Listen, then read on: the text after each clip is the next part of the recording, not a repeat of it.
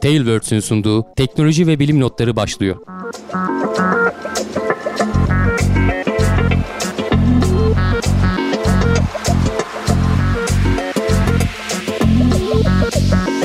Teknoloji ve bilim notlarının yeni bölümüne hoş geldiniz. Ben Can Akbulut, Donum Haber'den gelmiyorum. Yanımda Hamdi Kellecioğlu ile beraber sizlerin karşısındayız. Dop dolu bir içerikle yine e, derlemeye çalıştık bu haftaki notlarımızı. Var mı öncesinde biz e, haldır haldır girmeden evvel? Yok herhangi bir duyurum herhangi bir duyurumuz yok. Peki. Sen direkt konulara geçebilirsin. Olur da olursa zaten sosyal medya hesaplarından bize ulaşabilirsiniz. Birinci haberimiz ya da notumuz diyelim astronotların bünyelerinde beklemekte olan virüslerin uzay ortamında galeyana gelerek aktif e, olduğu ispatlanmış. Evet. Aktif konuma geçtiği ispatlanmış. Bu hem uzay e, istasyonu çalışmaları için hem de yakın gelecekte gündeme gelmesi hatta şimdiden konuşuldu, konuşulan uzun e, soluklu gezegenler arası seyahat projeleri için çok ciddi bir sıkıntı. Evet bunu hani uzayın negatif etkilerini, insan sağlığı üzerindeki etkilerini sürekli konuşuyoruz zaten. Kısa dönemli olanları da var, uzun dönemli olanları da var. İşte bütün artık hani çok uzun vadede genetik yapının değişmesine kadar varıyor. Uzay dediğimiz şey bu arada çok özür dilerim. Öncelikli olarak yer çekimsiz ortam öyle değil mi? Tabii hem öyle hem de işte orada sonuçta kozmik ışınlara falan da dünya üzerindekinden daha fazla radyasyona Evet. maruz kalıyorsun. Hepsinin etkisi var. Ee, psikolojik olma şeyi de etkisi var. Hani kapalı bir ortamda yaşıyorsun. İşte dünyadan uzaksın. aç cam aç diye. Atacağım Fakat aç gelemiyor. diyemiyorsun işte. Evet. Ee, işte ailenden uzaksın, dünyadan uzakta, evinden uzakta bir hissi var. Evet. Bunların hepsinin psikolojik baskıları falan da işin içine katılıyor. Ama dediğin gibi çok büyük oranda yer çekiminin olmaması, işte fırlatma esnasındaki o G kuvvetlerinin falan senin üzerinde oluşturduğu travmalar falan hepsi etki ediyor ve bağışıklık sisteminin baskıladığı biliniyor. Zaten NASA da sürekli astronotları takip halinde. Bununla ilgili bir araştırma yayınlamışlar. Ee, uçuk virüsü, herpes virüsü e, çok yaygın olarak hani her insanda vardır işte. Evet. 7-8 çeşidi var galiba ama e, en çok işte ağızda ve işte genital bölgelerde oluşan uçuklar olarak biliniyor. Su çiçeği falan da hani bunların dışında çeşitlerinden biri. E, bu e, normalde vücudumuzda bir kere girdikten sonra ki zaten hani herkese neredeyse bulaşıyor bir şekilde vücutta uyku halinde kalıyor. Çünkü bağışıklık sistemi sürekli bunları baskılıyor ve sonrasında artık hani test bile yapsan tespit edilemeyecek seviyelere kadar düşüyor. Ama astronotlarda işte e, hem kısa görevlerde hem uzun görevlerde astronotların yarıdan fazlasında e, salyalarında ve idrarlarında e, bu herpes virüsünün miktarının arttığı tespit edilmiş. Görev başladıktan işte kısa bir süre sonra ve bittikten sonra dünyaya döndükten sonra da 60 güne kadar falan uzayabiliyor. E, bu işte nispeten kısa dönemli. Hani bunun içinde ISS görevleri de var ama e, şeyler de var. Uzay mekiği görevleri de var. Süre olarak çok daha kısa sürüyor. Diyorlar ki eğer daha uzun vadeli işte ayda bir koloni kuracaksak veya işte Mars'ta bir koloni kuracaksak ne gibi etkileri olacak? Bunlar hep değerlendirilmesi gerekiyor. Ee, uzun vadede e, bünyende bulunan virüsler hemen bir baş kaldırmaya başlıyor. Bizim tepemizdeki şey kalktı. Ee, ortaya çıkıyorlar Tetikleyen yani. şey vücudun düşmesi, bağışıklık sisteminin düşmesi öyle değil mi? Yoksa Evet evet.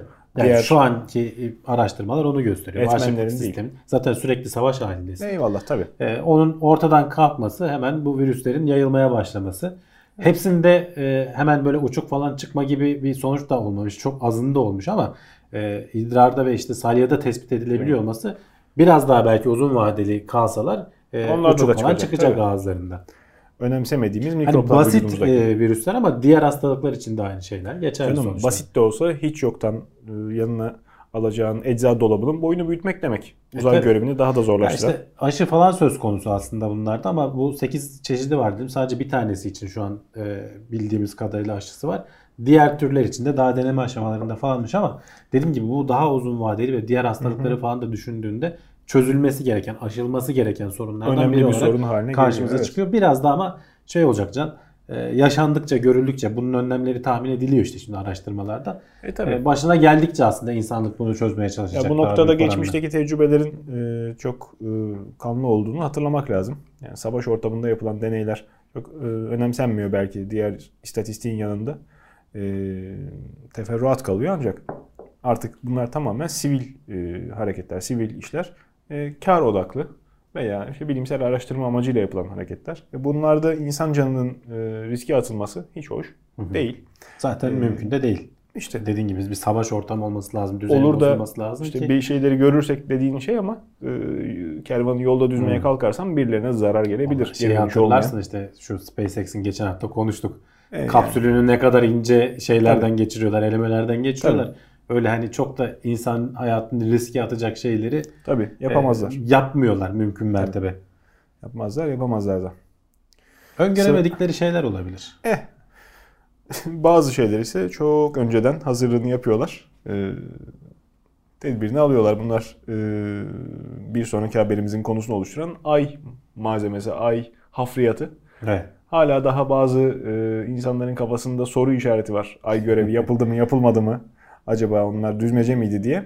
Ya onlara ne desek hani inandıramayacağımız için doğrudan da cevap ver, vermemiz Şöyle bir pozları vardı sosyal medyada insanların şey oldular. e, hani dünya düzdür Dünya gibisinden. teorisi Yani biz de onlara şöyle diyelim dünya diktir diye. ne dersen zira bir e, kitleye ulaşıyor, inanılıyor.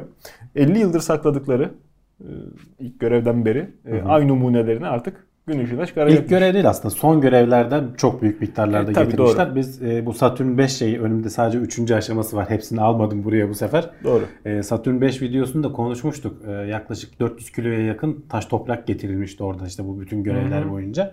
Onların tabii bir kısmı hemen incelendi. Bir kısmı da ellerinde şeyleri biliyorlar. Aptal değiller. Önümüzdeki 10 yıllar içerisinde teknolojinin çok daha fazla gelişeceğini ve belki tekrar oraya aya kolay kolay gidilip gelinemeyeceğini harcanan paralar da belli.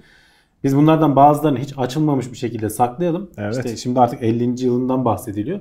Ee, tabii 970'lerde işte 60'ların sonu 70'lerin başında aldığın taş örneklerini şimdi işte 9 Amerika'daki farklı üniversiteye veya işte araştırma kurumuna gönderecekler. Farklı farklı zamanlarda farklı yerlerden aydaki gidilen farklı görevlerden alınmış örnekler hiç açılmamış bir şekilde ki işte dünyanın atmosferiyle etkileşime girip de Tabii. bozulmasınlar diye.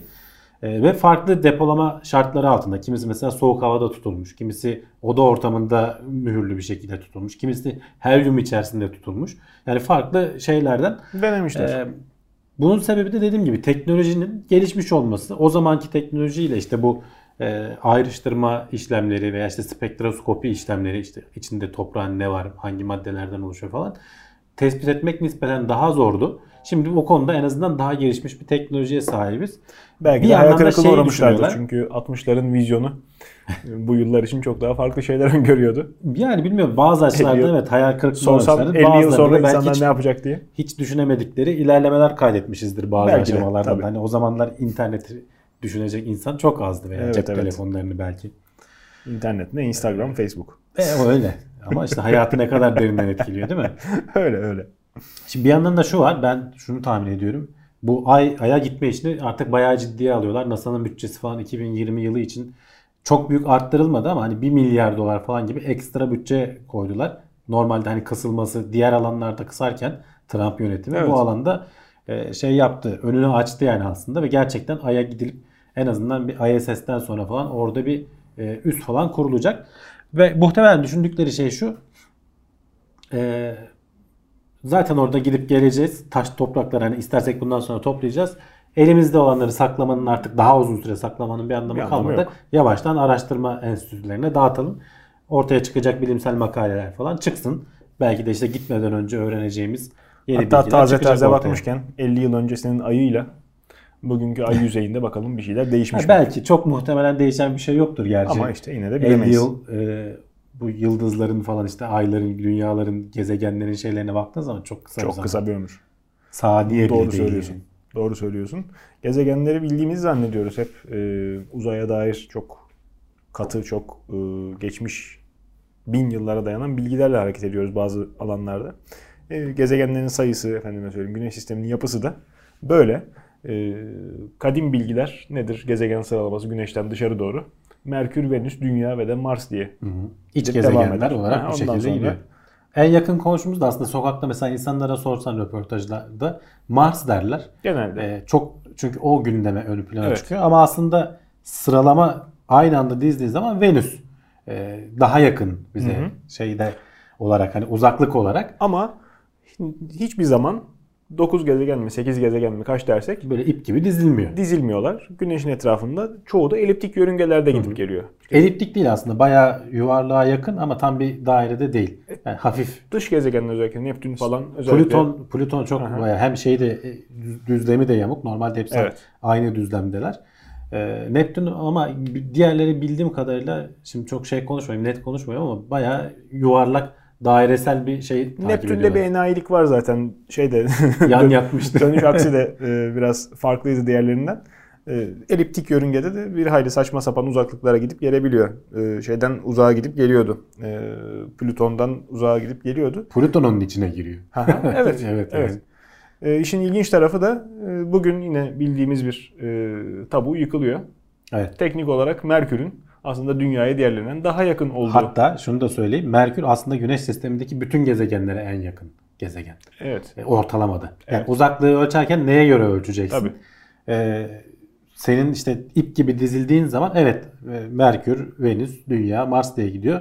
Ama dünyaya en yakın o şekilde Venüs. Hatta şöyle söylenebilir. Dünyaya en yakın geçen gezegen yani tam denk geldiklerinde Venüs. Evet. Bunda bir tereddüt yok. Ama ortalama uzaklığa baktığın zaman hani Mars'a yakında görev yapacağız diyoruz. Araya İşte gideceğiz, aldığımızı hesaba katarak tabii. Tabii yani bu gezegenler aynı şeyde olmuyor. Birbirlerine karşıt konumlarda da Evet. oluyorlar. Ve zamanlarının aslında çok büyük çoğunluğunu uzakta geçiriyorlar birbirlerinden. Yani bunun dairenin yanları da var öyle düşün. Ve sürekli hareket halindesin. İşte bunu hesaplayan bir formül yapmışlar. Ee, ortalamada işte ve şeyi kabul etmişler. Dairesel yörüngeleri kabul etmişler. Kolay olsun hesaplaması Evet, yani. diye. Bunun simülasyonunu yapmışlar.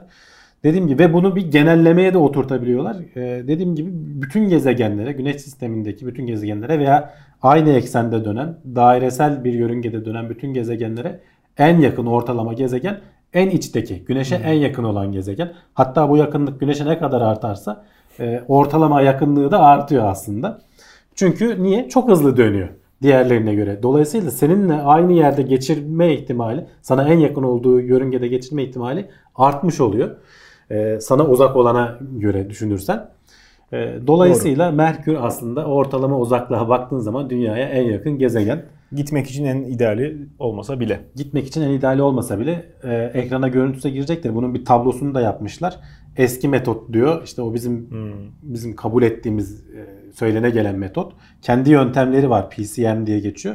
Bir de bilgisayar simülasyonu yaz- yazmışlar. Gerçekten 10 bin yıllık uzaklığa şeye göre, tarihe göre ortalama uzaklık hesaplayan. E, bu önerdikleri o dairesel genelleştirdikleri yöntem bayağı yakın sonuçlar veriyor.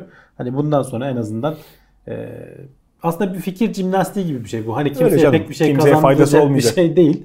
E, ama ilginç. Hani normalde sana sorsalar hakikaten de Google'da falan yazsan dünyaya en yakın gezegen diye hep NASA'nın sitesinde falan bile Venüs falan diye çıkıyor. Evet en yakın geçen gezegen o dediğim gibi az önce. Teorik olarak. Ya teorik olarak da değil gerçekten en yakın o geçiyor. En yaklaştığımız başka işte. gezegen yok. Çok Ama az- ortalama uzaklığa baktığın zaman Çok değil. az bir süre boyunca en yakın gezegen. Evet. Evet. En yakınlaşma ihtimali yüksek olan gezegen diye Türkçemizi bir kere daha Bu da böyle büyüyelim. ilginç bir bilgiydi bu hafta denk geldiğim. Evet ilginç bilgi zira e, tabu diye bildiğimiz çok değişmez zannettiğimiz kaideleri farklı bakış açısıyla birer defa daha ele alınması gerektiğini bize hatırlatıyor. Çok böyle kadim öğretidir bunu asla e, aksi düşünülemez diye bilim dünyasında Yani farklı bir açıdan lazım. bakınca Evet. bambaşka sonuçlar çıkabiliyor. Evet, ortaya. kabulde görüyor işte makul bir ifadeyle açık- açıklanmış. Bizim stüdyoda yayın yapmaya çalışırken, kayıt yapmaya çalışırken bir taraftan da e, kendi günlük yaşantımızda en belki rahatsız olduğumuz şehir e, planlarında en çok eksikliğini çektiğimiz e, hadise gürültü kirliliği, ses yalıtımındaki zaaf. E, evet, farklı şehirleşme, farklı yerleşim planı modellerinde e, bu belki aşılıyor biraz ama metropol bizim büyük şehir e, anlayışımızda apartmanların yalıtımı dendiğinde akla hemen ısı yalıtımı efendime söyleyeyim e, dış cephe kaplaması işte Ses yalıtımı da halbuki bir o kadar önemli bilmem kaç tabi. 8. kattaki Rıza Bey'in sifon çekişini ben niye 3. kattan duyayım. Yani e, ses yalıtımı için çok ciddi e, ilerlemeler geçtiğimiz yıllarda kat edildi. E, bunun örneğini en çok otomobillerde görüyoruz. E, onlar çok istifade ediyorlar. Artık yeni tasarlanan cam fitilleri efendime söyleyeyim. Yeni e, gürültüyü emen izolasyon malzemeleri hakikaten bir 20 sene öncesindeki e, üretimlerle bugün içine binilen sonuçta onlar da kabindir ya metal kabin. Yalıtımı bir hayli zahmetli olsa da Yol e, gürültüsünü almamak bayağı, bayağı, önemli bir fark şey. yani. edildi. Bayağı ciddi e, şey alındı. Mesafe alındı. Evlere bunun yansımasını yavaş yavaş görmekteyiz. Ama biz görmüyoruz. Biz görmüyoruz çünkü bizde Emlakçı evi satana kadar. çalıyor, evet. Tabii. E, nasıl olsa ses yalıtımı kimsenin aklına gelmiyor diye. çünkü bir maliyet can sonuçta yani oraya bir Tabii malzeme maliyet. koyulacak bayağı da Bir de- ki bu malzemeler de ucuz olmuyor. Bir de sanat. O da ayrı Bir bir, de sanat, e, evet. bilim. E, evi tamam statiğe uygun yapmak, yıkılmayacak kolay kolay şekilde hatta göze de hoş gelen şekilde dekore etmek farklı farklı insanların uğraşısı ama ses yalıtımını düzgün yapmak da bir başka adamın uğraşısı. Ona hiç iş gelmiyor. Bizde ihmal edile gelen Tabii. e, vaziyet. Şimdi bilim adamları e, ses yalıtımının bugüne kadar işte yankıyı kesen veya işte e, farklı farklı kaplamaların e, oda duvarlarına yapılan, bina duvarlarına yapılan çok da verimli olmadığını, çok e, kullanışlı olmadığını görüyorlar. E, hep kayıt stüdyolarında görürüz. E, yankıyı kırsın diye özel şekilde köpük gibi malzemeler kullanılıyor. Bu sefer ışığı, havayı geçiren ama sesi geçirmeyen bir form üzerinde çalışıyorlar. Aynı zamanda da materyal özgün. Yapılırsa yani endüstrinin birçok dalında da herhalde Pek çok İşe alanda var. yarayabilir. Onu en son konuşuruz. Şimdi burada nasıl bir yöntem izlemişler? Ondan bahsedelim önce. Normalde hani klasik sesi engellemek istediğimizde aslında yaptığımız şey ne? Gelen e, dalganın enerjisini ısı enerjisine çevirmek. Yani Tabii. onu emip sönü- sönümlendirmek veya başka yönlere dağıtmak. İşte yankı, o dikenli dikenli yapıda olmalarının sebebi de o. O şey yan, yansıma zaten aslında geriye göndermiyor. Kendi içinde e, yankılandırıp Tabii. e, ısı enerjisine çevirmiş oluyorsun aslında. ses dediğin şey de zaten titreşim havanın Tabii. dalgalar halinde titreyerek Burada gelmesi. yalnız yeni bir işte e, matematiksel bir yöntemden yola çıkarak yeni bir şey tasarlamışlar, şekil tasarlamışlar ve bunu da aslında 3 boyutlu yazıcıdan bastırmışlar. Hmm. Kullandıkları malzemeden çok bahsetmiyor ama hani 3 boyutlu yazıcıdan basıldığına göre herhalde plastik temelli bir şey olsa gerek diye düşünüyorum. Artık Ben metal de basıyor. resimlerinden falan da öyle anladım. Yok Metal de e, fotoğraflarından bakarak öyle söylüyorum. E, tasarladıkları şey e, sesi alıp sönümlendirmeye uğraşmıyor. Aynen aldığı yere geri iade ediyor. Dolayısıyla aslında sesin bir tarafa geçmesini engelliyor. Sesi kesmiyor. Evet. Öteki tarafa geri gönderiyor. E, bunun hatta işte ekrana görüntüsü de girer. E, videoda şeyi de yapmışlar. Deneme de yapmışlar. Önünde bir boru var. Bildiğin PVC boru. E, onun ucunda hoparlör var. Hoparlörden sesi veriyor. E, sen bir ses duyuyorsun. Hemen yanına şey de koymuşlar. Osiloskop falan da koymuşlar. Şeyi titreşimi Görselleştirmek gördüğü, için, Görselleştirmek için. Adam geliyor önünden o kapağı kaldırdığı zaman zaten şey içi e, böyle simit gibi bir şey aslında. Ortası boş yani hava geçirebiliyor, ışık da geçirebiliyor. Ses bir anda ciddi anlamda artıyor. Yani sesin %94 oranında kısabildiklerini söylüyorlar ki miktarı falan uzatıp boyunu falan uzatıp daha da arttırmak mümkün olduğunu söylüyorlar. Nerede kullanılabilir diye düşündüğün zaman ilk akıllarına gelen dronlarda kullanmak. Günümüzde gitgide e, daha çok şey yapacak. Doğru. Orada mesela havayı ittiren şey zaten Hı hı. aslında sesi de aşağıya gelmesini evet. sağlayan şey. Eğer bu halkayı oraya bir şekilde yerleştirebilirlerse ki hafif de olduğunu söylüyorlar. O ses aşağı değil yukarı gidecek. Şekil Yani olarak da çok mantıklı. şekil olarak da çok uygun. Pervaneye otur. Ee, o ses yukarı gidecek. Hani Hı hı.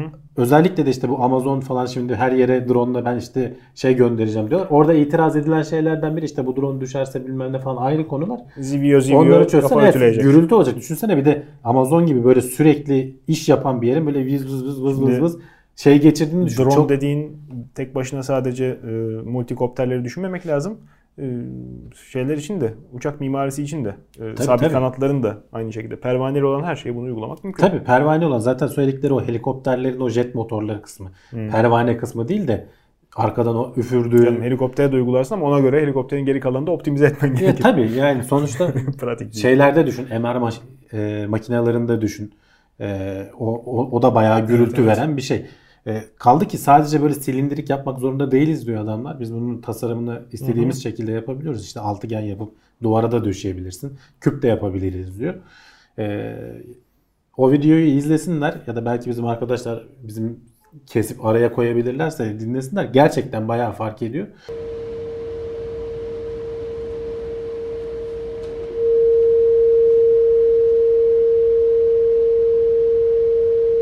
Ee, böyle tasarımsal şeyler ben ha şundan emin değilim yalnız. sesin bütün frekanslarını kesebiliyor mu? Çünkü sen çok özel bir şey tasarlamış oluyorsun. O demoda da yaptıkları demoda da belli bir sesi veriyorlar. Evet onu kesiyor. Ama sonuçta motoru tasarlıyorsan çıkaracakları gürültüyü de aşağı yukarı bilirsin. Ona uygun belki bir şey tasarlamak mümkün olabilir. O frekansa uygun bu şekilde tasarlamışlar. Tabii. Farklı frekans. Uçak kabinindeki uğultu. Baş edilmesi gereken Evet. kafa ötüle. Sabit sesler. Bunlarla uzun yolculuklara maruz kalan insan, uzun süre maruz kalan insanlar ciddi sıkıntı. Birçok iş makinesi. Demin araba dedik al yine zıkkım egzoz. Ver e, modifiyecilere bunu. Uygula egzozu. Kendi kabininde Hayır, dinlesin. şey bile çok istediği güzel. Gibi. Şu camları düşün. Camların etrafında. Şimdi evin içine en çok gürültünün girdiği yer camlar. Hani Öyle. duvar nispeten kesiyor ama Tabii. camlardan giriyor. Girer. İşte çift cam falan hem ısı yalıtımı falan da oluyor. E sen onun etrafını kapladığını düşünsene o sesin. Ama dediğim gibi biraz muhtemelen e, yazıda falan pek bahsedilmemiş ama frekanslarla ilgili bir şeyleri bir ilişkisi vardır bunun. E, koyulacak, kullanılacak yere göre özel tasarım yapmanı gerektiriyor olabilir. Ama bir kere tekniği, yöntemi öğrendikten sonra yaparsın. Ya da ağlayan bebeği susturmak için yepyeni bir emzik tıkıyorsun. Değil mi? Ağzına verin. Nefes de alabiliyor. Sorun Nefes de alabiliyor. Ses gelmiyor dışarı. Mantıklı. Evet. Teknoloji Hayal hizmetimizde. sınırlısın Can. E, vallahi öyle. Hayal gücüyle sınırlıyım da işte e, hayal gücünün her meyvesi o kadar da etik olmuyor. İnsanoğlunun beyni çalıştıkça, insanoğlu yeni fikirler ürettikçe bunları hayatımıza e, sokma ufkuna yaklaşması bu ürettiği fikirlerin aslında ne kadar tehlikeli olabileceği sonucuyla bir kere daha yüzleştiriyor. Dile kolay söylüyor, söyleyi veriyor. E, genetik çeşitlilik işte hastalıkların e, temizlenmesi veya sonraki nesillere aktarılmasını engellemek basit bir müdahaleyle mümkün olur mu? Tüp bebek operasyonu gibi. Bu konuda çalışmalar çok yapıldı ancak artık ciddi bir etik tartışma konusu. hı. Ee, en son Çünkü- Çin'deki hadiseden Evet. sonra özellikle ee, çok ciddi bir etik tartışma konusu ve insanlar korkuyorlar, tedirginler. Bunun örneği olur mu? İşte farklı insanlar yaparlar mı? Yapıp da toplumun yapısı bozulur mu? Gibi kafada sorular var.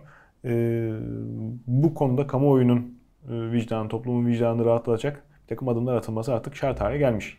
Evet Evet, 18 tane bu alanda e, tanınmış bilim insanının e, işte içinde bu CRISPR tekniğini falan geliştirenler Evet. falan da var. E, ortak bir e, duyuru yaptılar. E, diyorlar ki uluslararası bir düzen kurulup da bir kurum kurulup da bu işte etik tartışmalar falan şey yapılana kadar bir rayına oturtulana kadar bu genetiği değiştirme özellikle sonraki nesillere aktarılan değişikliklerin yapıldığı bütün testler durdurulsun. Ee, böyle bir çağrı yaptılar. Hani bunu dinlenir mi, bir şey yapılır mı, uygulanır mı o ayrı konu ama ama sonuçta hani Çin'in işte şu geçtiğimiz olaylarda yaşanan e, durumdan sonra aldığı önlemler işte adama karşı uyguladığı yaptırımlara falan da bakarsan sonuçta hani uluslararası kamuoyunun tepkisini kimse de pek almak istemiyor. Bunlar da şey demiyorlar zaten. Şimdi- Hani bu alanı biz durduralım tamamen hiç bir daha yapmayalım demiyorlar. Diyenleri var aralarında. yaptığı hamle birazcık da işin hani, e, sıkıntılı boyut zaten orada. E, görünen kısmına karşı gösterilen göstermelik tepki. Hı. Yani bu kapalı kapılar ardında çok gizlilikle yürütülen bir çalışmaydı Tabii, da tabii. adam ifşa ettiği için şey oldu gibi daha çok e, böyle ayyuka çıktı gibi bir intiba oluştu bende. Yani pek hala ya askeri alanda ya da işte kendi işlerinde e, farklı şirketler dünyanın dört bir yanında kanunları delerek çalışma Onu yapıyor olabilirler. Zaten hani Bilemiyoruz. o çalışmayı yaptığı zaman orada şöyle bir problem var. Bunları yayınlayamıyorlar. Kendilerine ürün, saklıyorlar. tabii ürün piyasaya çıktığı Hmm. vakit Bunların e, bu ara, uzmanların yaptığı duyuru normal hani bilimsel akademik açıdan ilerleyenlere karşı zaten E, tabii, hani kurumsal tabii. anlamda. Yoksa zaten hani kural dinlemeyen adamı nasıl durduracaksın ki? Canım kural dinlemeyen adamı şöyle durdurursun. İşte yaptığı ürünün sonucu böyle olacaksa bunu kamuoyunu bilinçlendirmek suretiyle insanların e, da tepki göstermesini, doğru tepki göstermesini İşte tamam sağlamak. diyorum. Adam dinlemiyor. Ne yapacaksın? Savaşıp asker sokmadığın sürece durduramazsın. Hani Estağfurullah. Çin yapmaya Adamın- devam ederse Adamın yaptığı çalışma sonuçta ticari tabanla beraber yayılacak veya insanların rağbetiyle yayılacak ya. O rağbeti kesersen adam kendi yaptığıyla kalır. Onu demek istiyorum. Özellikle zorla milletin ümüğüne basıp genetiğini değiştirecek halleri yok. Var değil, mı? Değil tabii de işte tercih Yani. ede- ed- edebilir Tabii. insanlar. Yani Yani mesela buradaki yayını. az önceki şey neydi? Ee, işte bu HIV bu Hmm. Çin'de yaşanan olay AIDS'li çocuk doğmasın diye yaptık biz. Onu, Tabii, onu çok güzel masum. bir pakete sarmak çok Tabii canım. kolay. Ee, ve insanlar da bunu kabul ederler. Ne yapacağım falan derler.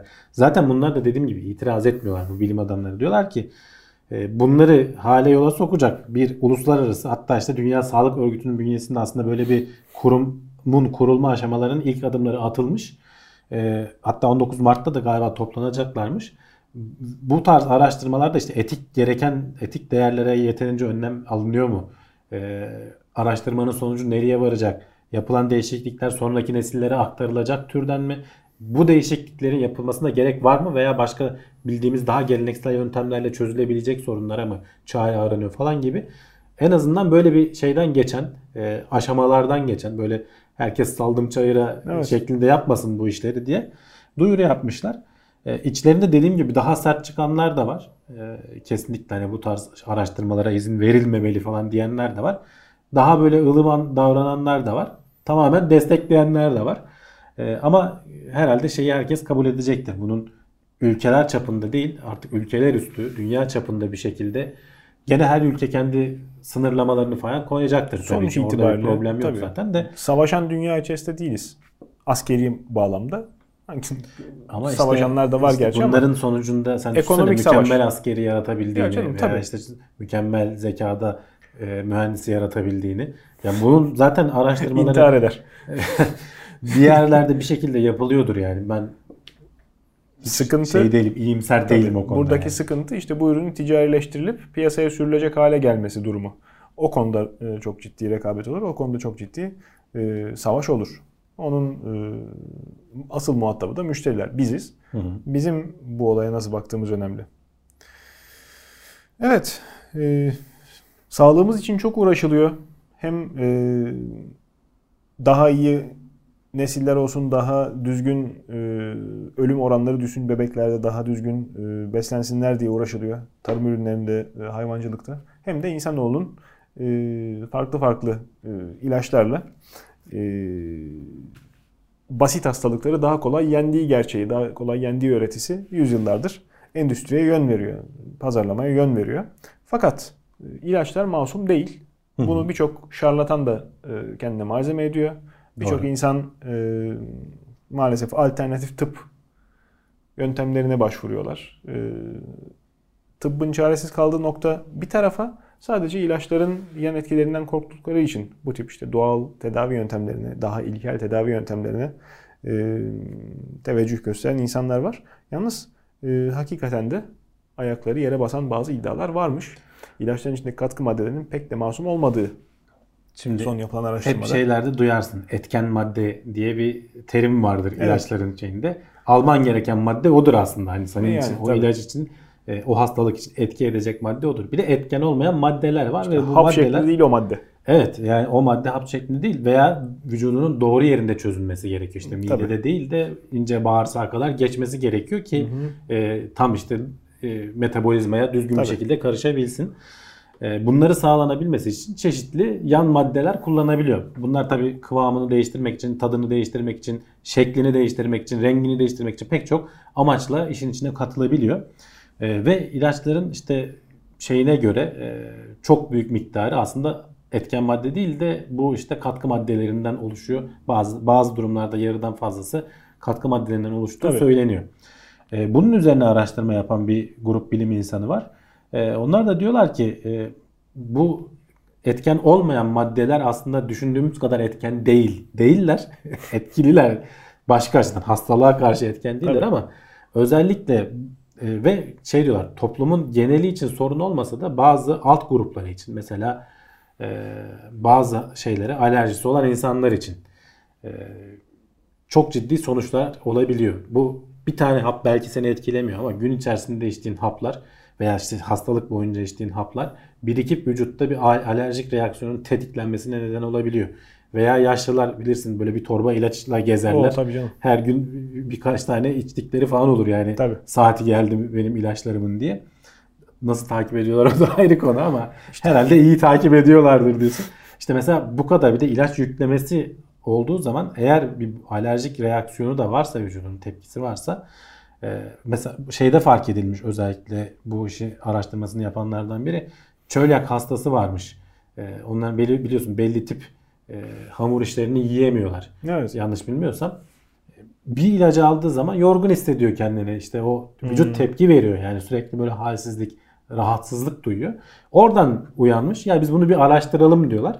E, ve sonuçta baktıkları zaman gerçekten toplumun belli kesimlerinde eğer alerjik bir vücudun varsa veya bilemeyebilirsin belki o an yaşadığın şeyin alerjik reaksiyon olduğunu bilemezsin o ilaca karşı. Bunlara da dikkat edilmesi gerektiğini söylüyorlar, uyarıyorlar. E, bu bununla ilgili bir araştırma yapılmış. Doğrudan aslında hani bizim tüketicilerin pek bilebileceği bir şey yok. E, bununla ilgili şey yapmışlar. E, yazıda ondan da bahsediliyor. Bu araştırmayı yapanlar aynı zamanda bununla ilgili ticari bir markaya alıp e, bir veri tabanı gibi bir şey de hazırlıyorlar diyor. Gereğinden fazla öne çıkarıyor olabilirler. Hani bunu dikkate alarak değerlendirin bu haberi diye de not düşmüşler sonra. Eyvallah. Ama bir yandan da eğer böyle bir veri tabanı bir şekilde belki devletlerin de bünyesinde falan e, doktorların kullanımına açılırsa doktor sana vereceği zaten söyledikleri yola çıktıkları şey şu. Doktor diyor ki sana vereceği ilacın etken maddesinin senin vücudun işte ağırlığına vesaire hastalık durumuna göre dozaj ayarlıyor. Etken olmayan maddeleri düşünmüyor. Belki onları da düşünmeleri için e, işte burada biraz şey devreye giriyor. olur, tabii. Doktor seni ne kadar iyi tanıyor işte alerjilerini Canım, vesaire. doktor falan. hangi birine baksın bu noktada da zaten oraya dönüyoruz. Belki Sağlık ama sistemi işte- iyi kurulduğunda bunlar olur da işte. Şimdi bu bilgiler arttıkça Tabii. ileride muhtemelen yapay zekalar falan bu E, yani. konuda bayağı doktorlara yardımcı olacak. Ee, diyecek ki bak sen bu ilacı şununla verdin. En azından ünlem çıkaracak önüne. Hani dikkat et. Bununla şöyle bir etkileşime girebilir. Geçmişte İlaçların- şu vakalarda Tabii. karşılaştı. Bu hastanın da geçmişinde şu bilgi var falan gibisinden. İlaçların katkı maddeleri bir tarafa yani etken olmayan maddeler e, bakkaldan efendime söyleyeyim marketten çocuğun çombalağın aldığı Tabii, abur tabii. cuburun içerisindeki maddeler de e, fiyat düştükçe şimdi belli ürünler belli kalite seviyesindeki ürünler tamam veriler dikkat ediyor alırken belki ama e, okul önünde satılan veya işte e, şeyde görülüp de e, uyduruk mahalle bakkalının e, rafında görülüp alınan bilmem ne marka sakızın çocuk dikkat etmiyor ne olduğuna. Bir, Ucuz. Etmez zaten. Yani. Etmesin de zaten. Bunların hiç satılmaması lazım. Bir kere piyasaya girdikten sonra çocuğun işi o değil. Ya tabii onu zaten işte Tarım Bakanlığı mı ilgileniyor o, o tarz ürünlerle? İşte Ee, oralardan iznin alınırken düzgün bir şekilde bunları derken şey haldır haldır sigara da satılıyor bir taraftan. Ha tabii bir yandan da o var yani. Ne diyoruz? İnsanlar bile bile bir şeylere zarar vermekten pek gocunmuyorlar. Ee, sıradaki haberlerimiz de bununla alakalı aslında sıradaki notlar. Ee, dünyanın canını okuduk hep birlikte ve daha da devam ediyoruz. Ee, kutuplardaki buz erimesi artık geri dönülmez noktayı geçmiş. Hı hı. Geçmiş olsun. Ee, o sıradaki haberimiz ancak şimdi e, Çin'in enerji hedeflerini tutturması için her yıl 8 tane mi yeni önümüzdeki süre Evet. boyunca nükleer santral. Enerji Uygun hedefleri ölçekte. şöyle Çin biliyorsunuz şu anda hep konuşulan şey devasa hızlı büyüyen bir ekonomiden bahsediyoruz. mikrop gibi. Ee, şeyini de kemiren. toplum da orta işte gelir düşük gelir seviyesinde Evet. orta gelir seviyesine çıktıkça enerji tüketimi artar. E, tabii canım. Ee, bütün ülkelerde bu böyledir. Dolayısıyla büyük bir enerji açlığı var ve bu enerjiyi şu anda çok büyük oranda e, termik santrallerden falan karşılıyor. Bu kadar çok ıı, RGB LED'i neyle besliyorlar? Değil mi yani? LED gene iyi az tüketiyor. Eskiden düşünsene halojen şeyler olduğunu. Neon ampul. Ne onu evet. Onu da Vegas'ta gerçi suyunu çıkardılar. Sonuçta çok ciddi bir enerji ihtiyacı git ve katlanarak artıyor. Ee, bu yazıda söylenen şey şu an çok ayrıntısı yok. Aslında tek bir cümleyle özetlenebilir. Diyorlar ki 2030 yıllarında e, Çin'in ihtiyacı olacak elektrik miktarını aşağı yukarı tahmin ediyorlar. Bunu diyor dünya standartlarında eğer nükleer santrallerden karşılaması gerekirse e, niye nükleer santraller? Nispeten temiz bir enerji üretme şekli olduğu için. Çünkü şu anda termikle hatta geçen hafta konuşmuştuk işte yapay yağmurlarla falan atmosferi nasıl temizleriz falan derdine düşüyorlar. Çünkü çok kirletiyorlar. Elektrik üretmek de zorundalar bir Az yandan. evvel mikrop gibi derken ben kuruluyor. ırkçılık yapmıyorum. Ben yani evet, dünyanın kafa aslında- yapısına karşı tepkimi söylüyorum. Eğer işte dünyanın ortalama e, şeyi bu Avrupa batılı ülkelerde çok daha yüksek tabii. Ortalama nükleerden enerji elde etme şeyi %10'lardaymış enerjinin geneline baktığın zaman. Ona ulaşabilmesi için 2030 yılına kadar her yıl 8 reaktörü devreye alması gerekiyormuş. Büyük çaplı reaktörü hem de diyorlar. Aslında böyle bir planları da yok. Olmayacağı da belli yani. Yani hayır, kapasiteleri varmış. 10-12 reaktör e, devreye alma kapasiteleri varmış ama şey bir kere bu nükleer reaktörler büyük maliyet gerektiriyor. Büyük yatırım yapılması gerektiriyor. E, tamam doğaya karşı, çevreye karşı daha şeyli oluyorlar. E, temiz oluyorlar termik santrallere göre düzgün falan yapıldığında, düzgün zaman. çalıştırıldığında. Tabii zaten o- o- onu söylemeye bile gerek yok. Ama işte herhalde bu 2030'da falan göreceğiz yani. Bakalım ya tamamen sokağa çıkamaz hale gelecekler maskeler bilmem neler. E, ya da, Ya soka- da bu yapay yağmur sistemleri falan işe yarayacak bir şekilde. ya da sokağa çıkamaz hale geleceğiz biz de beraber. Ya da hep beraber ya da işte yakındaki ülkeler işte Güney Kore vesaire falan. Dünyanın totosunu koparıp da Çin'e hadi siz gidin şurada oynayın demek mümkün değil maalesef. Aynı dünyayı paylaşıyoruz ve onlara bu işleri yaptıran da biziz, müşterileri biziz. İşte Doğru. elimizdeki her şey Tabii neredeyse tabii. Her şey oradan e, üretiliyor. Çin'den itinayla üretilmiş. Ve az önce sen gelmiş. söyledin bunun geri döndürülemez sonuçları var. Evet, evet. Sıradaki habere de geçersek ondan bahsedelim. Ağlayan kutup ayıları. Ee, Birleşmiş Milletler'in bir raporu aslında bu yayınlandı. Ee, diyorlar ki şu an bütün karbon emisyonunu durdursak e, atmosfere yaydığımız bu Paris Anlaşması'nı falan %100 uygulasak hani şu an başlasak gene de e, şeye engel olamayabiliriz. Kuzey kutbunun erimesine e, engel olamayabiliriz. Şu anda yayılmış olan karbon tekrar işte e, bağlanıp da işte bitkilere vesaireye falan dönüşene kadar e, bu sera etkisini devam ettirecek. E, 1979'lardan beri yapılan araştırmalara göre biz %40'ını 45'ini falan zaten o buz kütlesinin kaybetmiş durumdayız Kuzey Kutup bölgesinde. Hatta şimdi belki zaman zaman böyle televizyondaki siyaset tartışma programlarını falan gördün, görmüşsündür. Orada şeyler tartışılıyor. Bu kutup yolları açılınca oradaki buzlar falan Hmm. çekildikçe Rusya ile Amerika arasında orada ufak tefek itişmeler de oluyor. Tabii canım. Bazen gündeme geliyor çünkü yeni su yolları açılıyor. İşte bir Tabii. zamanların bu Panama kanalı işte Süveyş kanalı ne kadar önemliyse yukarıdan geçen yeni bir hat Tarih oluşuyor. derslerinden şimdi. hatırlayanlar çıkacaktır ortaokuldan, liseden. Rusların hep emeli sıcak denizlere ulaşmak. Kendi denizleri ısınınca Şimdi belki de evet yani öyle bir ihtimal yok. Oradan yeni bir hat Tabii. işte Amerika'ya veya işte uzak taraflara. Atlasları hep biz e, doğu batı boylamında doğu batı şeklinde yapıldığı için hani dünyaya yukarıdan bakılan pek az şey var. Antarktika'yı, Kuzey Ama çünkü Kutbu'nu soğuk gösteren gidilmiyor zaten. Kuzeyde, güneyde Ha, kutup ihmal ediliyor. bölgeleri, Kimsenin de ilgisini Evet. çekmiyor ama o taraftan O şeyler buzdağları Ulaşım çok falan kısa. e, gemi yoluna kolay kolay geçit vermiyor. E şimdi bu Tabii. erimelerden dolayı hem işin siyasi boyutu hem de işte bu ekolojik boyutu e, kere şeyi de söylüyorlar. Bu erimelerden dolayı su seviyeleri yükselecek. Pek çok yerde e, büyük göçler yaşanacak. Çünkü verimli olan yerler verimsizleşecek. Bu şeyle de alakalı tabii iklim değişikliğiyle falan da alakalı. Pek çok yer sular altında kalacak. zavallı Hollandalılar. E, Evet Hollandalılar, Venedik işte keza. Venedik, e, Gerçi oralarda orası zaten su altında kalmış değil mi? yani bayağı kalmış ama işte Daha düşün, da. 1-2 metre daha yükselse ki biz bunları Canım. İstanbul'da falan da hissedeceğiz. Bir metreyi Sonuçta. boş ver. 10 santimetre demek binanın eşiğinden içeri su dolmaz demek. Bir katı E, kullanamıyorsun işte artık. Yalılar Tarihi. falan şey Tabii. olmuş durumda. Tabii tabii bizim yalılar da. Ve bu işte durdurulamaz bir süreç. Diyorlar ki şu an işte kessek 2050 yılına kadar 3 derece daha artacak sıcaklıklar. 2080 yılına kadar 5 ile 9 derece daha fazla artması bekleniyor. Ee, Kutup bölgesinden bahsediyorum.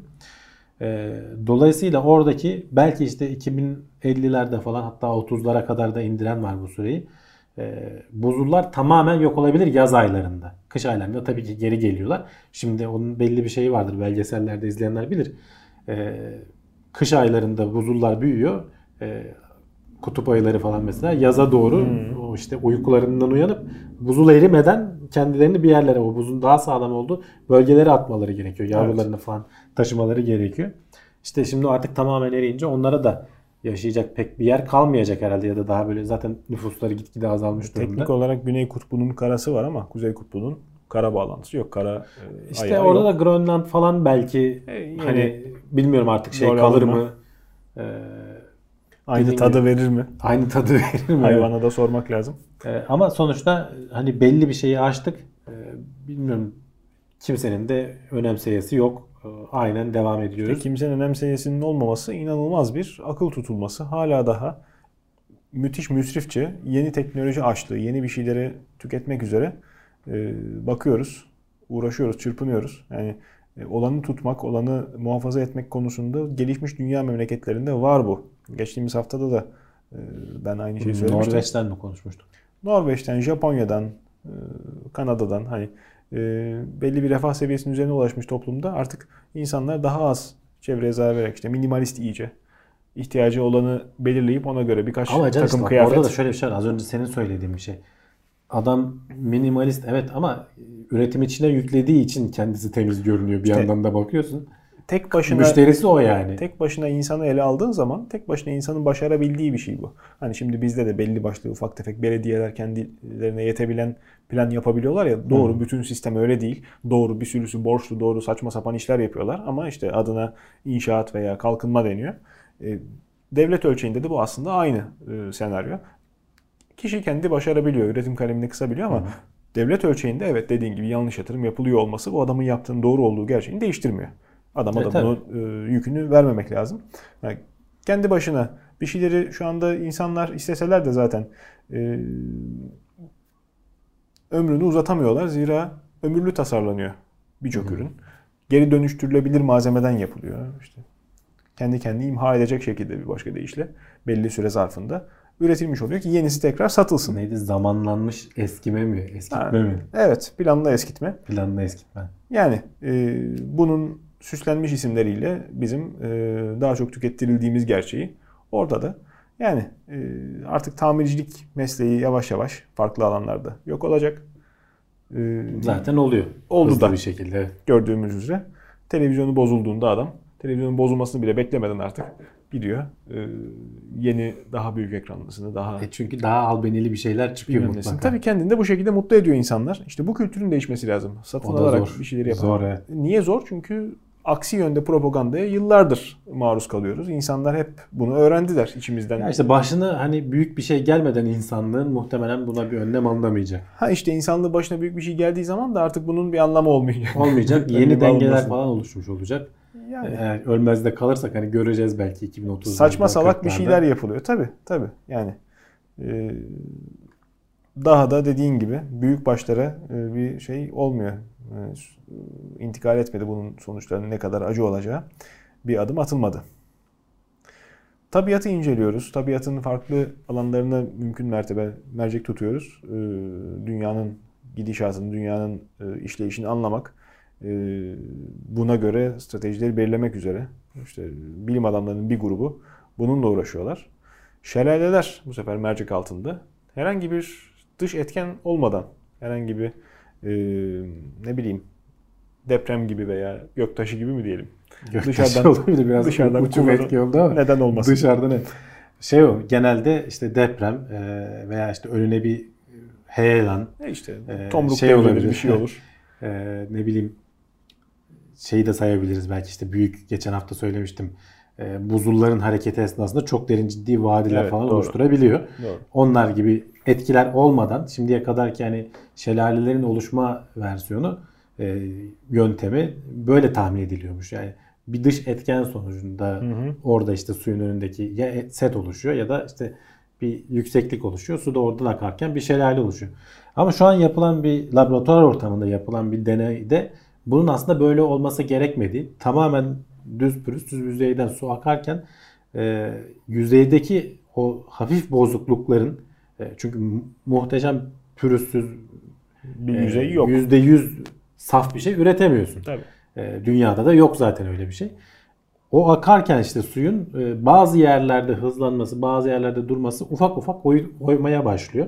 Oydukça orada daha çok birikmeye başlıyor. Öteki tarafta daha çok buradan oyduklarını orada biriktirmeye başlıyor falan derken e, buna çok güzel bir işte kolay eriyebilen bir köpük gibi bir şey yapmışlar.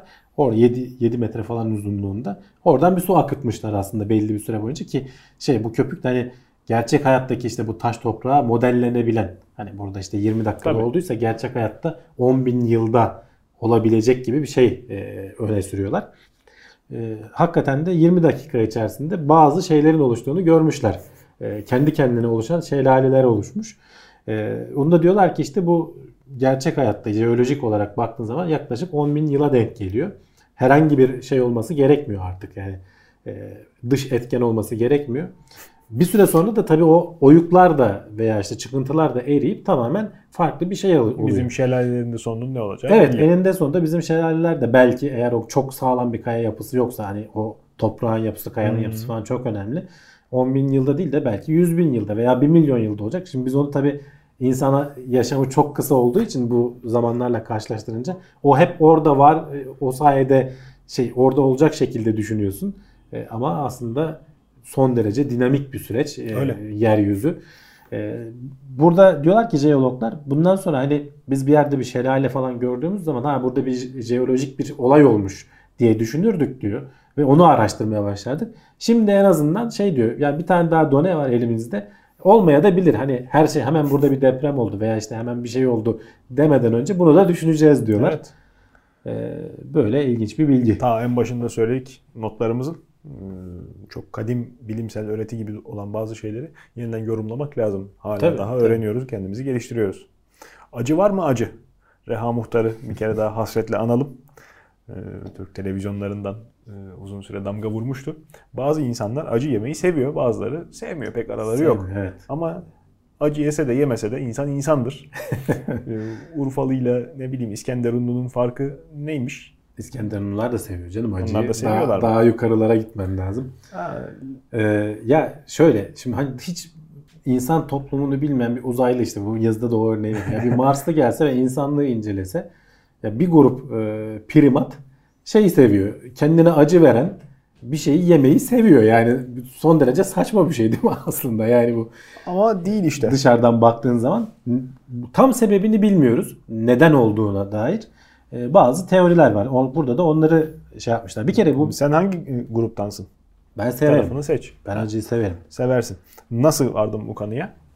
İşte denedim. Etrafındakileri gözlemledin mi yani? Yani- Benim yediğimi Şey diyor babam mesela yemeklerde dökerdi. Bir de işte babaya öykünme falan var. İşte o acı bir şey. eyvallah. Aşmaya çalışıyorsun. E, yedikçe de işte hoşuna gidiyor. Bir süre sonra ağız tadı ne oluyor? Zaten aslında teorilerden biri de bu zaten. Güzel. E, şeyden başlayalım önce. Müsabakaları falan var ya. Türkiye'de Var pek var işte, yapılmıyor da. anormal bir şey. Yani o müsabakalarda yedikleri de biber değil. Yani o zehir gibi şeyler. Hani işte o kapsaisin daha önce konuşmuştuk bu. Evet evet. E, Habanero biberi en acı. Yok yok dahası var. O habanero dediklerin 300 bin şey geçiyor. Scoville e, diye bir şey var. Acılık bir birimi var. Acılık birimi. Ee, normal hani bizim dayanabildiğimiz işte o jalapeno dedikleri falan 3000 6000 falanken işte o senin dediğin e, habanero 300 binle ulaşıyor. Yani düşün artık acıyı. Bir de onun üst ötesinde e, Carolina Reaper diye bir şey var. 1 milyon 641 bin işte o Scoville İsmiyle müsemma. Evet yani daha da acısı vardı. Biz o şeyi hatırlarsan bir ara konuşmuştuk. Bu Carolina Reaper'ın da daha birkaç kat acısını yapabilmişlerdi. İşte o hani bir damlası bütün şehri helak edecek bir şey, herhalde.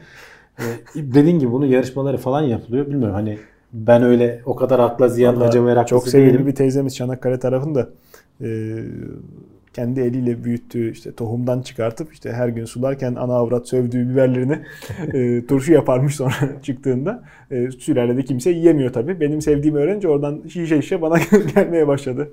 Evlatçım yesin diye çünkü ürün var müşteri yok. İşte doğru yere doğru pazar açılamamış. Yetiştir- Doğrusunu bulursan Tabii. var ya Yetiştirme konusunda e, özel teknikler e, uygulanarak hakikaten acılık indeksi bir hayli yukarıya taşınabiliyor. Şimdi bir kere şeyi şunu önce söyleyelim. Ee, bir biberde bu kapsaisin denilen işte acılığı veren madde niye oluşuyor biber bitkisinde? Yani çünkü aslında Hayvan yemesin diye çok hayvan basit. yemesin diye ama niye yemesin hayvan? Normalde bitkilerin yayılma şeyini Doğru. düşünürsen hayvan yiyecek ki onun e, çekirdeklerini gidip bir yere dağıtacak yani Tabii. etrafa. Bitkinin yayılma metabolizmasına aykırı Doğru. bu acı bir şeyin olması. Orada diyorlar ki memelilerin yemesini istemiyor. Bir kuşlarda bu kapsaisin maddesine duyarlılık yokmuş. Hem kuşlar uçuyor daha büyük alana yayabiliyorlar. Evet, Hem de ilginç. memelilerin e, midesindeki asit bu biberlerin biliyorsun çekirdekleri nispeten yumuşaktır. Doğru. Eritebiliyormuş. Kuşlarda daha e, az bir asitlik oranı varmış herhalde. Dolayısıyla Demek o yüzden boyanın canını okuyor. Acıları yiyip yiyip. Arabaya, şey arabaya yapınca. yapıyor. E, dolayısıyla işte bu şey diyorlar. E, memelilerin yemesindense bitkilerin şey e, kuşların yiyebilecek şekilde bu maddeyi geliştirilmesi evrimsel açıdan bir fayda sağlıyor olabilir bibere İlginç. diyorlar. E, peki biz niye seviyoruz işte bir e, Kuş beyinlilik. özentilik olabilir. Benimki açıkçası öyle başladı işte babamın yemesinden dolayı. Belki de onunki de öyle başlamıştı. Ama bir süre sonra ağız alıştığı için bir de işte o ilk yediğin anda ki o yanma e, vücuttaki işte bazı adrenalin hormonunu vesaireyi falan arttırıyor. Hani buna yarışmaya falan girersen herhalde iyice zaten bungee jumping yapıyor gibi bir Ya şey oluyorsundur İşte yani. Acı konusunda bir de e, acı kavramının e, psikolojik etkisi çok yüksek. Yani bir insanın doğrudan e, kendisine zarar geldiğiyle zarar geldiği bilinciyle beraber e, aldığı his onun herhangi bir zararı olmadı. Sadece lezzetten ibaret olduğu düşüncesiyle Bilinçli olması evet. aldığı his aynı olsa da gelen sinir uyarısı farklı sonuç işte. İşte aynı buradaki örnek zaten bungee jumping. Şimdi atlayınca öleceğini biliyorsun ama Tabii. ayağından da bağlısın. Tabii. o his ölmeyeceğini de biliyorsun ama vücudun bambaşka bir şey bağırıyor sana. Hani korkuyu veriyor, adrenalini veriyor. Ha. Bunun bağımlısı olabiliyorsun. Evet. Aynı etkiler psikolojik olarak işte acı biber yemekte de var diyorlar. Doğrudur. Biberin kendi lezzeti de zaten insan olduğunu bilmiyorum. Ee, dilinde bazı tanecikler uyuşuyor mu yoksa e, zaman içinde bloke mi oluyor? Acı yedikçe daha acı olan e, Tabii. lezzete karşı bizim toleransımız yükseliyor. Tolerans yükseliyor aslında. Biraz acıya duyarlılığın zamanla Bu köreliyor sefer diyelim. biberin kendi içerisinde o parlayan acı hissinin ötesinde farklı bir lezzeti olduğunu insan keşfediyor. E, onu severek yemek mümkün herhalde. Ben öyle yapıyorum tabii. şahsen. Ama işte sürpriz olduğu zaman hiç acı Charleston biber yedin mi? Ne Allah'ın cezası bir şeydir. Değil mi? Beklemediğin anda ters köşe yiyince Şimdi hani küçük biberler falan onun bu kadar olmuşunu doğrayıp da salataya getirdiklerinde hani sen masum salata diye daldırıyorsun kaşığı ondan sonra bekle. Buradan yukarısı zaten yok. Komple uyuşuk. Ya onun yemeğin geri kalanını saman mı yedim ne yedim anlamıyorsun. Ama e, bilinçli olarak işte bunun acı olduğunu bilerek yediğinde insan ama onun acı olduğunu uyuşma- bilerek zaten biraz makul döküyorsun sen biberini vesaireyi falan. Canım, Hani döktüğün başka ısırıp yediğin örnekten bahsediyorum. Acı olduğunu yani sonuçta bunlar lezzet işi. Bununla e, ilmini yapan insanlar var. Çok dozunda kullanarak farklı soslarda e, bir şeyleri çikolatada bile kullanılıyor ya. Yani E, tabii, çok tabii. değişik tatlar bile varmış katıyor doğru. Doğru. E, işte alkollü içeceklerde kokteyllere katıyorlar. İşte farklı et terbiyesinde envai çeşit tekniğinden istifade ediliyor. Ama işte e, gel gelelim günün sonunda acının dediğin gibi insandan insana değişen algıyla da alakalı olduğu gerçeği var. Ama mesela bunu da araştırmışlar. Neden peki diyorlar hani tamam bu kültürel hani içine bu- doğduğun kültürün acıyı sevmesi senin de acı yemeni tetikliyor. Hani işte, işte Urfa bölgesi falan filan diyoruz ya. Ee, bu neden olabilir diyorlar. Bu ilk başta nasıl başlamış olabilir? Bunu araştıranlar da var ve dünya çapındaki yemek tariflerine bakmışlar. 4570 yemek tarifine dünya çapında bakmışlar ve genelde yiyeceklerin kolay bozulduğu sıcak iklimlerdeki bölgelerdeki tariflerde daha fazla baharat ve bunların da büyük çoğunluğu acı. İşte saklama şartın Ee, olmadı. Güneydoğu Asya evet. falan. Niye? Çünkü bu kapsaisin denilen maddenin e, mantara karşı dirençli e, olması hem bitki açısından da bir avantaj sağlıyor Doğru. evrimsel anlamda. Hem de işte senin tüketirken kullandığın e, yiyeceklerin bozulmamasını falan sağlıyor. Dolayısıyla işte zaten bak genelde sıcak iklimlerde kuzeye çıktıkça e, acı tercih edilmiyor. Bu bütün dünyanın genelinde e, tabii ki şeyler vardır arada Mutlaka istisna vardır. istisnalar vardır ama büyük oranda bu şekildeymiş. Evet. Hem baharat miktarı artıyor hem de işte acı baharat miktarı artıyor. Kullanım oranı artıyor. Ee, aynısını şeylere de bakmışlar. Et yemeklerinde bu daha belirgin. Çünkü et bozulduğu zaman daha tehlikelidir. Sebze yemeklerinde e, o kadar mesela şeyle e, iklimdeki sıcaklıkla vesaireyle falan doğrudan bir ilişki daha az bulunabiliyor. Diyorlar ki eğer hani tamamen ağız tadıyla ilgili olsaydı ikisinde de aynı olmasını beklerdik. Doğru. Et yemeklerinde daha fazla olmasının sebebi muhtemelen bu bozulmayla falan. Gene tabii ki bir kültür. Sonuçta hani herkes Kültür bunu elbette. düşünerek bilinçli yapmıyor ama o kültür bir şekilde oluşmuş oluyor. Sen onu zaman içerisinde görüyorsun. Acı turşu tüketiminin de e, ciddi manada yaygın olduğu gerçeği Tabii. var. Güneydoğu Asya mutfağında Yani yine. Şimdi bu buzdolapları nispeten e, tarih, insanlık tarihine baktığınız zaman çok yeni icat. 100 sene Yani bundan önce oldu değil işte mi? Turşu, reçel, işte tuzlama, e, Lakerda. her türlü şey e, e, saklama teknolojisi işte konserve yapma falan. Bunlar hep saklamak amaçla işte yazın bulduğun şeyleri kışın veya daha uzun vadeli bir yerlerde saklayalım diye. Doğru. E, şimdi biz bunları lezzet açısından bakıyoruz artık hani ihtiyacımız kalmadı o tarz bir saklamaya. Doğru. E, seralar meralar falan da şimdi şey oldu. Yaz bitkilerini kışında üretir hale geldik artık. Tanzanya'da Her ne falan kadar tadı tadı tuzu tam şey olmasa da her zaman bulunmasa da her zaman bulunmasa da tadı tuzu güzel olmasa da yazda yediğin Evet. şey gibi olmasa da e, acı da işte böyle garip e, karmaşık bir şeyi var. E, sebepler zinciri var. Tam Ama- olarak şundandır diyemiyoruz. Yani şey dediğin Ama gibi sonuçta- tam başlığın açıklaması yok. Niye sever insanlar acı yemeyi bunu bilemiyoruz. Herkes de sevmiyor zaten. O mesela şeye her insanın zaten o tat alma duyarlılığı da aynı değil. Tabii canım. Yani Şimdi sen eğer aynı insanda da değişiyor. Ben- tatları çok iyi alan Tabii. bir dile sahipsen e, yani aynı biber seni mahveder. Yanındaki öyle. adam neredeyse hissetmiyor. Yani ne oluyor falan diye bakar yani. Ben bir süre çok e, üst üste e, severek tükettikten sonra bir müddet ara verdim.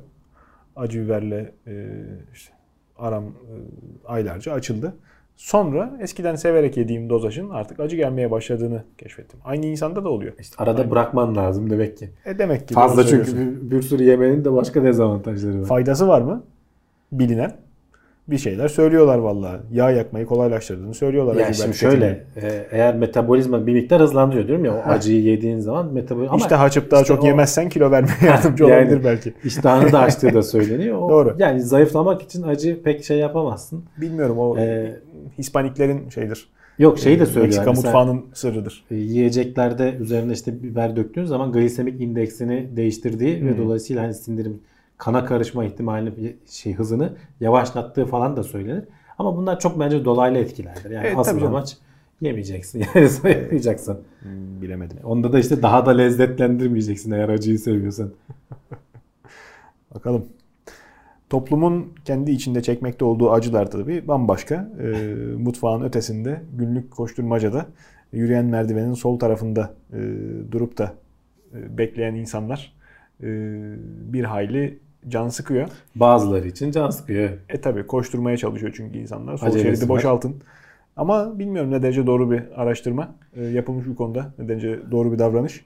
Yürüyen merdivende durmak mı daha verimli? Koştur koştur çıkmak mı daha verimli? Soldan e, bekleyenlerle kavga etmek, Şimdi ne açıdan girmek mi? baktığına bağlı olarak bu sorunun cevabı değişiyor. Eğer yürüyen merdiven açısından bakıyorsan yani mümkün olunca çok insanı taşımak açısından bakıyorsan durmak daha verimliymiş. Hmm, Ee, bunun simülasyonunu yapmışlar. ilginç. Ee, niye? Çünkü insanlar durduğu zaman şimdi herkesin hani bir kendi kişisel alanı vardır. Ee, durduğun zaman bu alan işte 0.3 metrekarelik falan bir alandan bahsediliyor. Evet. Yürüdüğün zaman bu 0.75 metrekareye kadar çıkıyor. Atılan adımın. Ee, ve ben sen bunu bilinç altından yapıyorsun. Yani Evet. ben şu kadar mesafe durayım falan diye hani çarpmamak için veya işte rahatsız etmemek için çok yaklaşmıyorsun sonuçta. İşte bu durma anında daha daha küçük olduğu için e, daha fazla insanı istifleyebiliyorsun ve işte çok kalabalık bir yerde yürüyen merdiveni tam verimle çalıştırabiliyorsun. Bunun işte hatta e, Londra'da denemişler. %27 mi ne daha verimli olduğunu tespit etmişler. Yürüyen haline göre, serbest bıraktıklarının haline göre. Ee, ama tabii insan açısından düşünürsen de acelesi olan adam sonuçta yürüdüğü zaman daha hızlı ulaşıyor gideceği yere. Ee, ama işte genel toplum açısından baktığın zaman verimliliği düşüren bir şey. Ee, kolay kolay tabii ki sol tarafı boş bırakmayı insanları ikna edemezsin. Ee, bırakmamayı da edemezsin artık oradaki Evet işte. şey. Ee, ama işte bu araştırmanın sonucunu düşünerek de e, dayak yemeyi de göze alıyorsan, kavga çıkmasını göze alıyorsan yan yana geçip iki kişi durdurabilirsin. Daha verimli İyiymiş. yapacağım ben merdiveni diye. Ama bu dediğim tabii ki yani tam dolu merdiven için geçerli. Anladım. Eğer çok Yani- kalabalıksa hani bir anda böyle herkes indiyse Söz konusu bir maç çıkışıysa veya ne bileyim işte ha, işte orada herkesin kalabalık. durarak gitmesi yani sol bencillik etmek yerine kanat yapmayacaksın. Evet insanların top, topluca herkesin hızlı boşaltılması gerekiyorsa durmak daha verimliymiş. Çünkü öteki İlginç. türlü dediğim gibi insanlar şeyi kontrol ediyor ister istemez.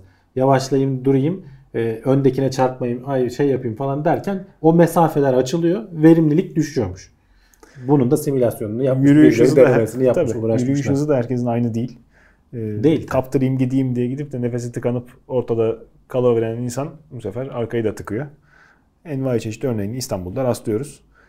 Ee, Gönül ister ki böyle trafiklere, böyle e, koşturmacalara, hengameye hiç girmesek. Hiç girme ama işte hayatta öyle yürüsek. değil. Maalesef öyle değil. Dedik ve notlarımızı bitirdik. Evet. Var mı ilave etmek istediğin bir şey? Yok bu haftayı da bitirmiş olduk. Eh. Gelecek hafta bakacağız artık. Bir fevkaladelik olmazsa görüşmek dileğiyle. Şimdilik esen kalın efendim. Ee, olur da e, size duyuru yapmamız icap ederse de hem teknoseyir.com sitemiz hem de sosyal e, medya tüm kulvarlarında varız. E, bakarsanız Teknoseyir ismiyle oralardan size duyurularımızı yaparız. Ötesinde sizin katkılarınızı, e, aklınıza gelen fikirleri varsa e, programla ilgili e, eleştirilerinizi de bekliyoruz. İyi seyirler efendim.